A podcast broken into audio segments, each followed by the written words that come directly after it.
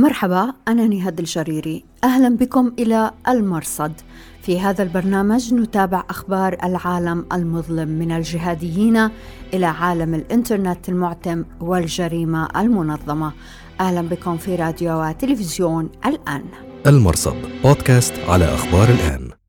أهلا بكم إلى حلقة هذا الأسبوع من المرصد. نغطي فيها الفترة من 22 إلى 28 يناير 2024 في عناوين هذا الأسبوع. الجولاني يقر بوجود أخطاء في ملف العمالة ويفرج عن متهمين. المعارضة تعتبر الإفراج انتصارا للعملاء وزعيم كتلة بنش يعتزل الجناح العسكري. أنباء عن قتل أمير داعش في درعا وإيران تعدم المعارض السني فرهاد سليمي. وهذا الأسبوع نستكمل الحديث مع الجهادي المغربي السابق أنور أديب. لا يوجد لدينا خطاب عداء ضد حكومتنا. هذه الدولة هي آه، دولتنا المغربية. نؤمن بها. للتواصل مع البرنامج يرجى الكتابة إلى نهاد جريري على تويتر وتليجرام وفيسبوك أو ترك رسالة في زاوية التعليق على رابط هذه الحلقة. وبإمكانكم الرجوع إلى نص هذه الحلقة في أخبار الآن دوت نت. المرصد بودكاست على أخبار الآن. أهلا بكم في أخبار الآن. في غزة من لا يموت جريحا يموت بردا أو جوعا ولا بداية لنهاية الحرب. في عالم الجهادية لا شيء في الإعلام الرسمي وقليل الكلام عن غزة في الإعلام الرديف شيء ما يعتمل في هيئة تحرير الشام وداعش يضرب ويضرب. إلى التفاصيل. المرصد بودكاست على أخبار الآن. بعد أن أعلنت هيئة تحرير الشام رسميا إغلاق ملف العملاء أطلقت هذا الأسبوع عددا كبيرا من المعتقلين على ذمة الملف معترفة بوجود أخطاء في التحقيق. الأمر الذي أثار حفيظة المعارضين إلى حد أن وصف أحدهم ما حدث بأنه انتصار العملاء في إدلب. فبعد أن نشرت الهيئة بيانها الذي أغلق الملف نقلت حسابات المعارضة أنها أفرجت عن 60 شخصا بين قيادي وعنصر من أبرزهم القيادي العسكري أبو مسلم آفس وأبو الزبير سرايا الذراع اليمنى للقيادي المنشق أبو أحمد زكور وخطاب الحسكي القيادي العسكري في لواء الزبير والقيادي العسكري أبو عبدو السحاري. فما الذي حدث؟ من وجهة نظر المعارضة وبحسب ما جاء في حساب إدلب لحظة بلحظة هو أن الجناح العسكري في الهيئة ضغط على زعيمها أبو محمد الجولاني كي يفرج عن قيادات من هذا الوزن وإلا فقد السيطرة على الجناح كله وذهب الحساب إلى عدم استبعاد أن يفرج الجولاني عن أبو مريا القحطاني نفسه بسبب ضغوط من كتلة الشرقية التي يواليها القحطاني وتوقع هذا الحساب وغيره أن التأخر في الإفراج عن آخرين يعود إلى شدة تعذيبهم في انتظار أن يتعافوا. أما من وجهة نظر الهيئة وبحسب ما جاء في حساب مراقب المحرر الموالي فما حدث هو أن التحقيق أفضى إلى قائمة من أسماء مشهود لهم بالصلاح والجهاد فارتأت الهيئة إعادة النظر في القضية والتمحيص في الأسماء فشكلت لجنة عليا ترأسها الجولاني نفسه. راجعت اللجنة أسماء من تستبعد عمالتهم وحققت معهم مجددا. وعندما لم تجد أدلة مادية تثبت تورطهم ظهر لها وجود أخطاء مسلكية في التحقيق وضغطا غير مهني بل موجها بتلقين المعتقلين اعترافات تحت التعذيب. وهكذا قررت اللجنة الإفراج الفوري عن موقوفين مقابل إدانة آخرين وإحالتهم إلى القضاء. ودليلا على استشعار الهيئة الخطر من تبعات هذا الملف ترأس الجولاني وفدا أمنيا برفقة الشرعي العام عبد الرحيم عطون توجه إلى بلدة تعوم شمال شرق إدلب التي منها أبو عبد السحاري القيادي العسكري المفرج عنه.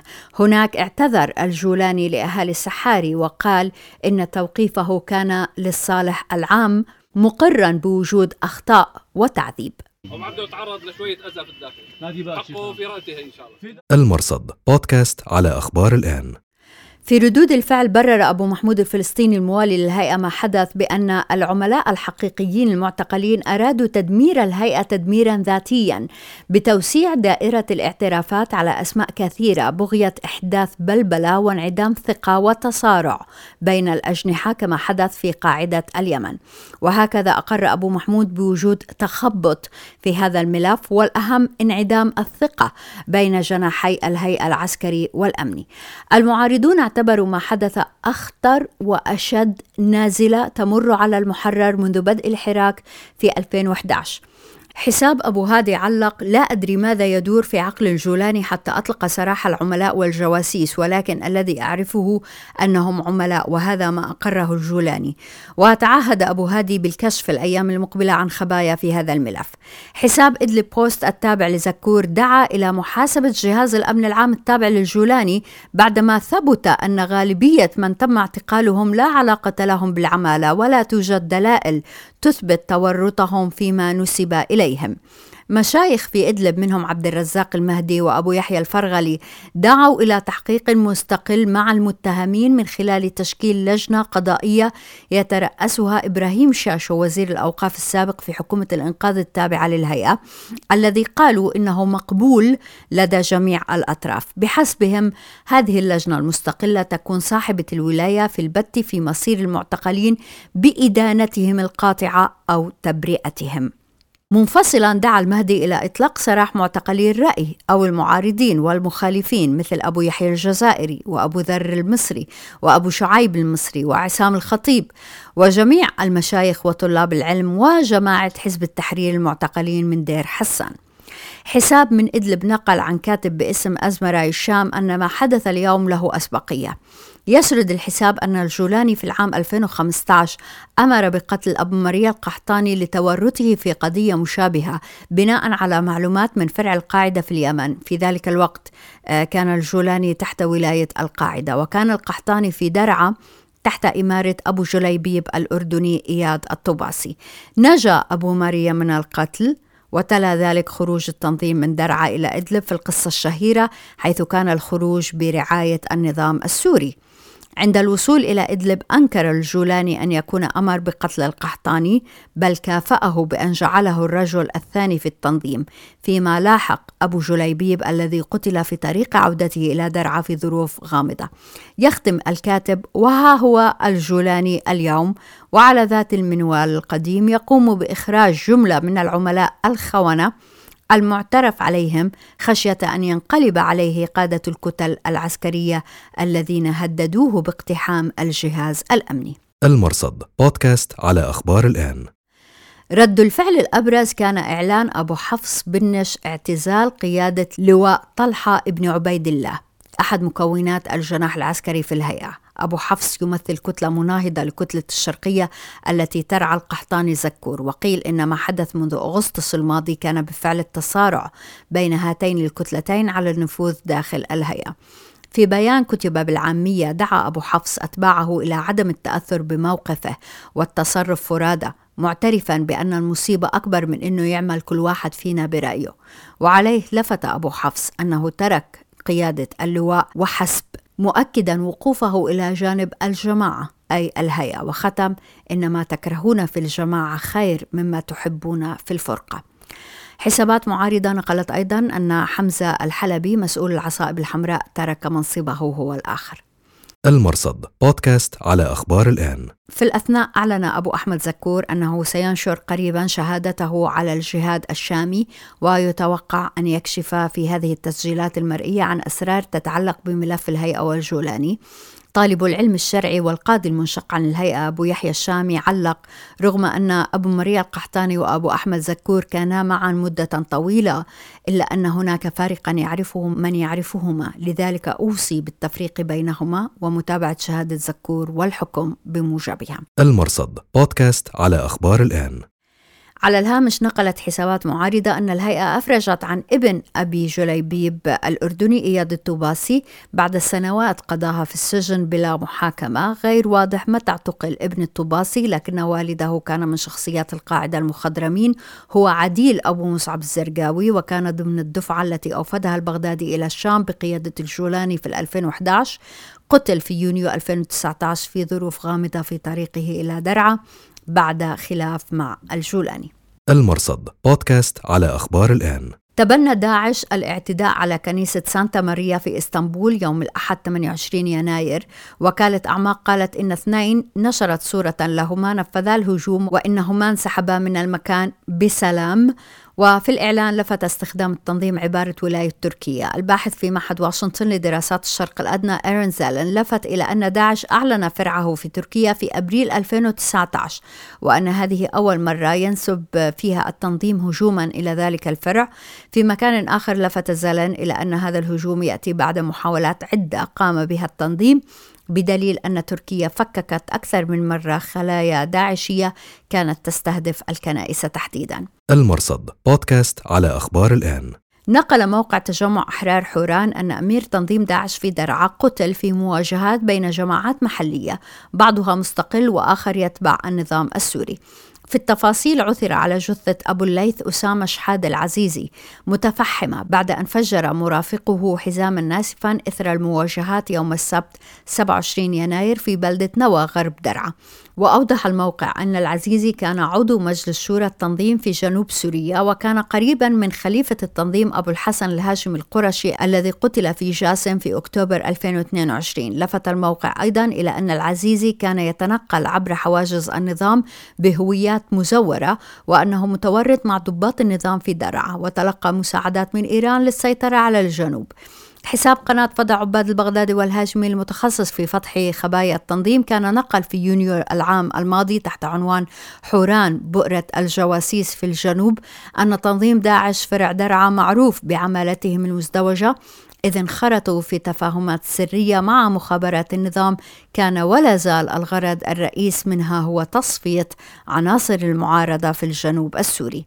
المرصد بودكاست على أخبار الآن. يوم الثلاثاء 23 يناير نفذت إيران حكم الإعدام في حق الداعية السني الكردي فرهاد سليمي المعتقل منذ 14 عاما بتهمة قيادة معارضة ضد النظام والانضمام إلى جماعة سلفية والإفساد في الأرض. سليمي وآخرون اعتقلوا معه في العام 2009 نفوا التهم الموجهة إليهم. رغم ذلك ثبتت المحكمة الإيرانية الحكم عليهم حكما قاطعا غير قابل للاستئناف منظمات حقوقية لفتت إلى أن سليمي كان مضربا عن الطعام منذ يوم 30 ديسمبر الماضي احتجاجا على إعدام دفعة سابقة من المعارضين. المرصد بودكاست على أخبار الآن. قالت المنظمة الدولية للهجرة أن عدد النازحين في السودان نتيجة الصراع الدائر هناك منذ أبريل الماضي تجاوز عشرة ملايين نسمة. الباحث أيمن جواد التميمي لاحظ أن هذا الرقم يتجاوز مجموع النازحين في سوريا منذ 2011 إلا أن الحرب الأهلية في السودان لم تستقطب اهتماما عالميا كما كان في الأزمة السورية. الباحث تشارلز ليستر لفت أيضا إلى أن هجمات الحوثيين في البحر الأحمر عطلت وصول المساعدات إلى السودان. المرصد بودكاست على أخبار الآن.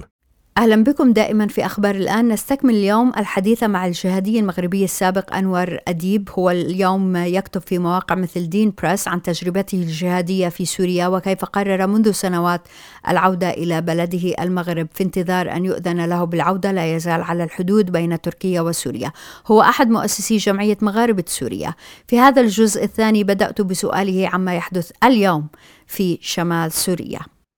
سي أنور في مقال لك منشور في موقع دين بريس بتاريخ 17 أكتوبر 2020 عن تجربة عودتك من سوريا إلى المغرب. نقرأ تبين لي عقم المشروع الإسلامي في سوريا وتناقضه مع بداهيات الفكر السياسي والشرعي وتجليات تلك المناهج والمقولات على أرض الواقع في الاقتتالات الداخلية بين رفاق الدرب.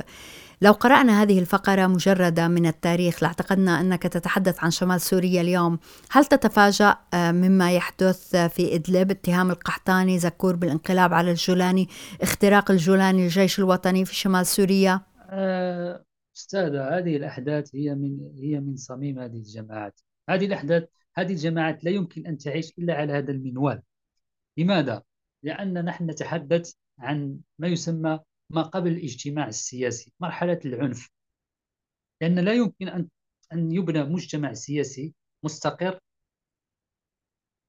هناك مرحلة ما قبل هذا الاجتماع السياسي أو بناء الدولة هي مرحلة العنف والتطاحن.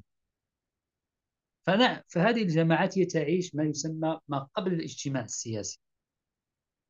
هي تريد أن أن تبني كيان سياسي لكنها لم تصل إليه. فهي الآن في مرحلة ما قبل الاجتماع السياسي ومرحلة ما قبل الاجتماع السياسي تحكمه عدة أمور. منها آه، هناك الطمع والحسد والنفوذ والسلطة. هذه مرحلة ما قبل العنف وهي اللي تحدث عنها آه، ما يسمى روسو جان جاك روسو. مرحلة ما قبل العقد الاجتماعي وهي مرحلة دموية طحن يكون فيها بين هؤلاء الذين يريدون أن يؤسسوا لأنفسهم كيان سياسي. هذا أمر طبيعي وحتى في السياق الغربي الأوروبي ستجدين العنف الذي دار بين المسيحيين أنفسهم وبين كذا وبين حتى تم بعد ذلك ما جاء ما يسمى بويستفاليا وضبطوا نفسهم دول وكذا. أما مرحلة أما هذه الجماعات تعيش مرحلة ما قبل الاجتماع السياسي وهي مرحلة يطغى عليها العنف. لكن سي أنور عم نحكي عن جماعات جهادية تقدم نفسها على أنها أقرب إلى الكمال. فيبدو أنه إسقاط الموروث الإنساني والمفاهيم الحضارية التي نعرفها على هذه الجماعات هو أمر غير مقبول حتى لهم هم أنفسهم لأنهم يصورون أنفسهم على أنهم أقرب إلى الكمال أتوا لينقذونا من أنفسنا. فهذا التطاحن غير مقبول لديهم. لكن هنا هنا هنا يتبين لنا المفارقة. المفارقة هنا تظهر. هذه المفارقة هي هي هي بسبب الأيديولوجيا. وما يسمى لأن الأيديولوجيا تهدف إلى بناء شيء مثالي اليوتيوبيا هم يقفزون على الواقع وحقيقة هذا الواقع. هذا الواقع مختلف عما تريد أنت. أنت تريد آه، المدينة الفاضلة ولكن الواقع يختلف عن كل ذلك. ناهيك عن عن وجود أشخاص يعني ليس كل الناس آه، ينجرون إلى الفضائل أو أو يريدون هذه الفضائل. كل واحد له أجندة له تفكير معين له رؤية معينة. فبعد ذلك تتصادم هذه الرؤى وهذه الأجندات.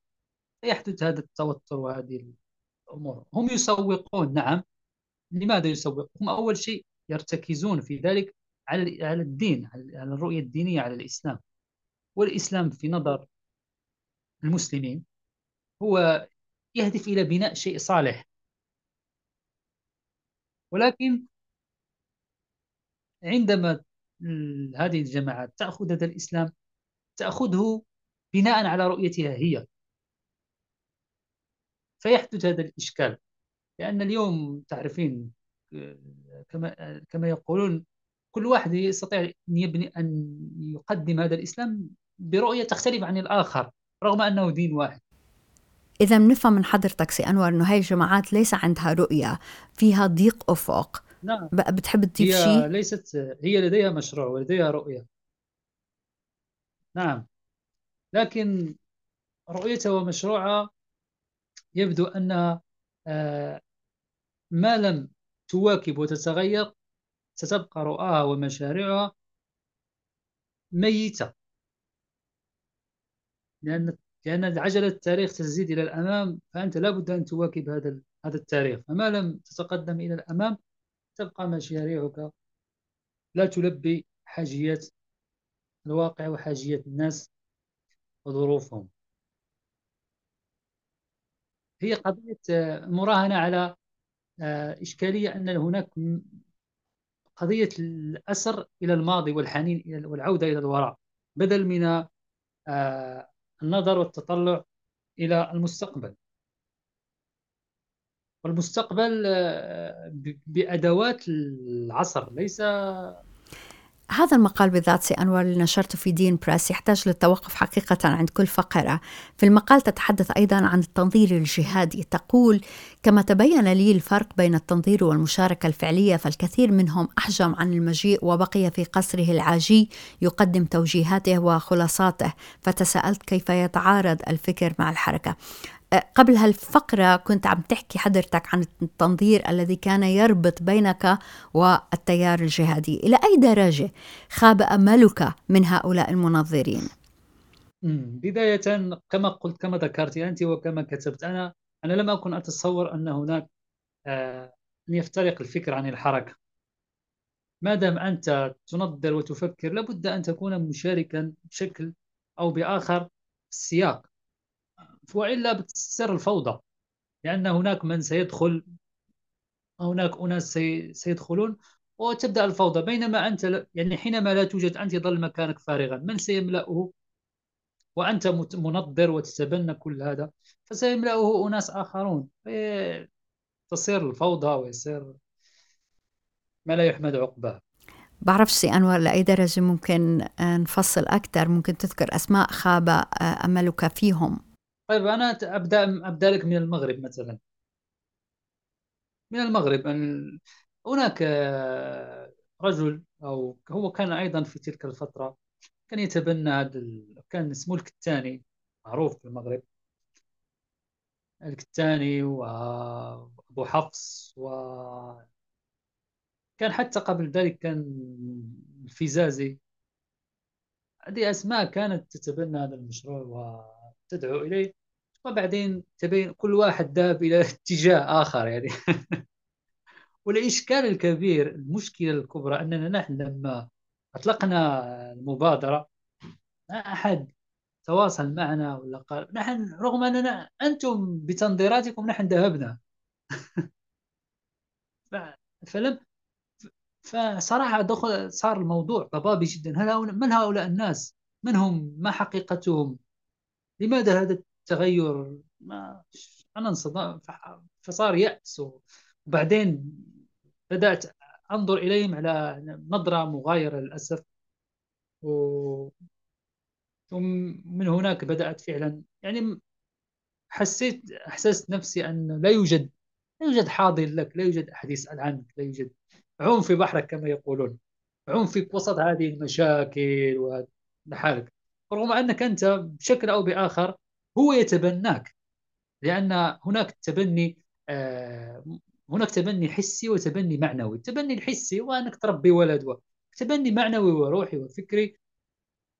ونحن ظهرنا في الإعلام وكتبنا وكذا وهؤلاء الشيوخ وهؤلاء الذين كانوا ينظرون ما للأسف لم يستجب أحد ولم يتجاوب معنا ولم خلاص.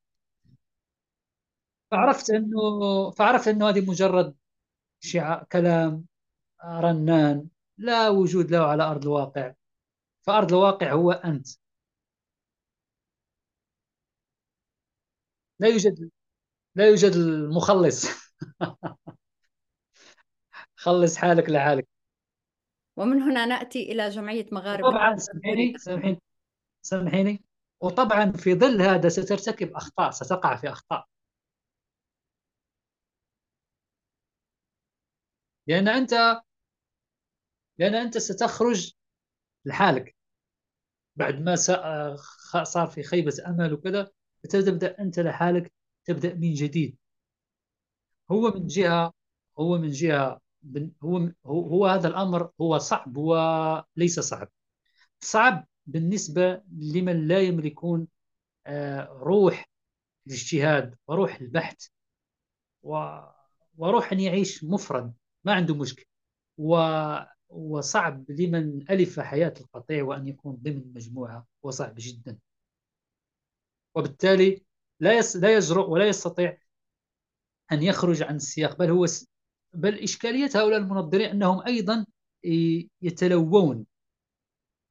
يعني هم يمشون في مسارات إن صح التعبير حلزون ويمشي مع الظرف. هو لما تصير الأمور ضدك هو خلاص يجر حاله للوراء هذا آه، لما لما صار الربيع العربي مشكلة وصار عبء ويجب التنصل منه هم أيضا رجعوا للوراء أصبحت مواقفهم أصبح شيء باهت. ولما تصير الأمر عليه ضجة وإعلام وكذا هم أيضا يدخلون يركبون الأمواج. وهنا سي أنور نأتي إلى جمعية نعم. مغاربة سوريا لتكون جسرا للتواصل مع الحكومة المغربية ما هي خصوصية الجهاديين المغاربة في سوريا؟ ما الذي تريد أن تحققه الجمعية؟ آه نعم الجمعية كانت تريد أن تطرح بديل بديل آه، بديل عن عن الواقع نحن يا جماعة الخير من 2011 دخل المغاربة إلى سوريا الآن نحن في 2017 ست سنوات. بعد هذه الست سنوات سوينا يعني نظرنا في المنتج الحصيلة في المخرجات. ووجدنا أنه خلاص يكفي هون. في ظل هذا التغيرات التي طرأت وهذه التحولات خلاص نحن قدمنا هذه السنوات معهم ونريد أن نعود أدراجا نحن طبعا ليس الكل نحن لا يوجد لدينا خطاب عداء ضد حكومتنا. لا يوجد لنا آه، ليس عندنا أجندة أو شيء نريد أن نقوم نقوم به داخل المغرب أو لا. نحن نحن هذه الدولة هي آه، دولتنا المغربية آه، نؤمن بها. جاءت ضمن سياق تاريخي يرجع إلى 12 القرن منذ منذ دخول إدريس الأول قادما من من المشرق إلى المغرب وبناء ما يسمى دولة الأدارسة. دولتنا هي دولة تمتد في عمق التاريخ وطرأ عليها في تاريخها هذا كثير من الأمور. نحن طبعا في أناس يخالفوننا في الرؤية ويؤمنون بنظرية أن هذه أن هذه الدول القائمة هي دول لا تحكم الشريعة ويجب آه، الخروج عليها ويجب كذا وكذا مما مما تؤمن به أو تذكر هذه النظريات. أما نحن في جمعية مغاربة سوريا لا نحن بداية كأنه نريد أن نقول للناس نحن ننتمي إلى هذه الدولة. ونحن أدركنا أن أن الأخطاء وأن آه، الأخطاء واردة مما عاصرناه في تلك البلاد. فإذا في أخطاء في في بلدنا أو أمور لا لا لا, لا ترونها مثلا آه، ترقى إلى فهذا أمر عادي وطبيعي. المهم أنه نحن نمتلك بلد آمن مستقر يعيش فيه الناس. انتهى الموضوع. أنور أديب شكرا جزيلا لك. مرحبا أستاذة. تحياتي لك. كان ذلك إذن الجزء الثاني من المقابلة مع الجهادي السابق أنور أديب. شكرا جزيلا لوجودكم معنا في أخبار الآن. أنا نهاد الجريري مع السلامة. المرصد بودكاست على أخبار الآن.